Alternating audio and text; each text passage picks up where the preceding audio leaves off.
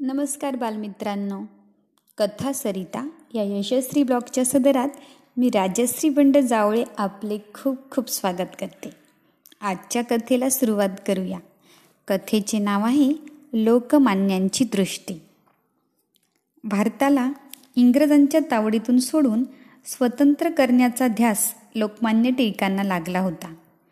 त्यासाठी लोकांना कसे जागृत करावे हा विचार त्यांच्या मनात चाललेला असायचा. आंदोलनांच्या त्या दिवसातील वंगभंगाची दुःखद घटना घडली. वंग देशाचे दोन तुकडे करण्यात आले. बंगाली जनता चिडली संतापली. वंदे मातरम हे गीत सर्वत्र दुमदुमू लागले. असंख्य सभा होऊ लागल्या. पण सरकार मात्र त्याकडे अजिबात लक्ष देईना. अशा भारलेल्या काळात कोलकात्यात राष्ट्रीय सभा भरली. त्या प्रसंगी दादाभाई नवरोजी यांनी अध्यक्षपदावरून स्वराज्य हा मंगल शब्द उच्चारला. स्वदेशी म्हणजे स्वतःच्याच देशातील वस्तू वापरण्याचा विचार आणि परदेशी माल न घेणे म्हणजे बहिष्कार या संकल्पना त्यांनी स्पष्टपणे मांडल्या. स्वदेशी आणि बहिष्काराची लाट बंगालभर उसळली. इतर प्रांतांमध्ये याबाबत काय चालले आहे त्यांचे अनुकरण करून आपण शांत बसावे असे लोकमान्यांना वाटले नाही. इतर प्रांतांमधल्या काहींनी सांगितल्याप्रमाणे कोरडी सहानुभूती त्यांना दाखवायची नव्हती.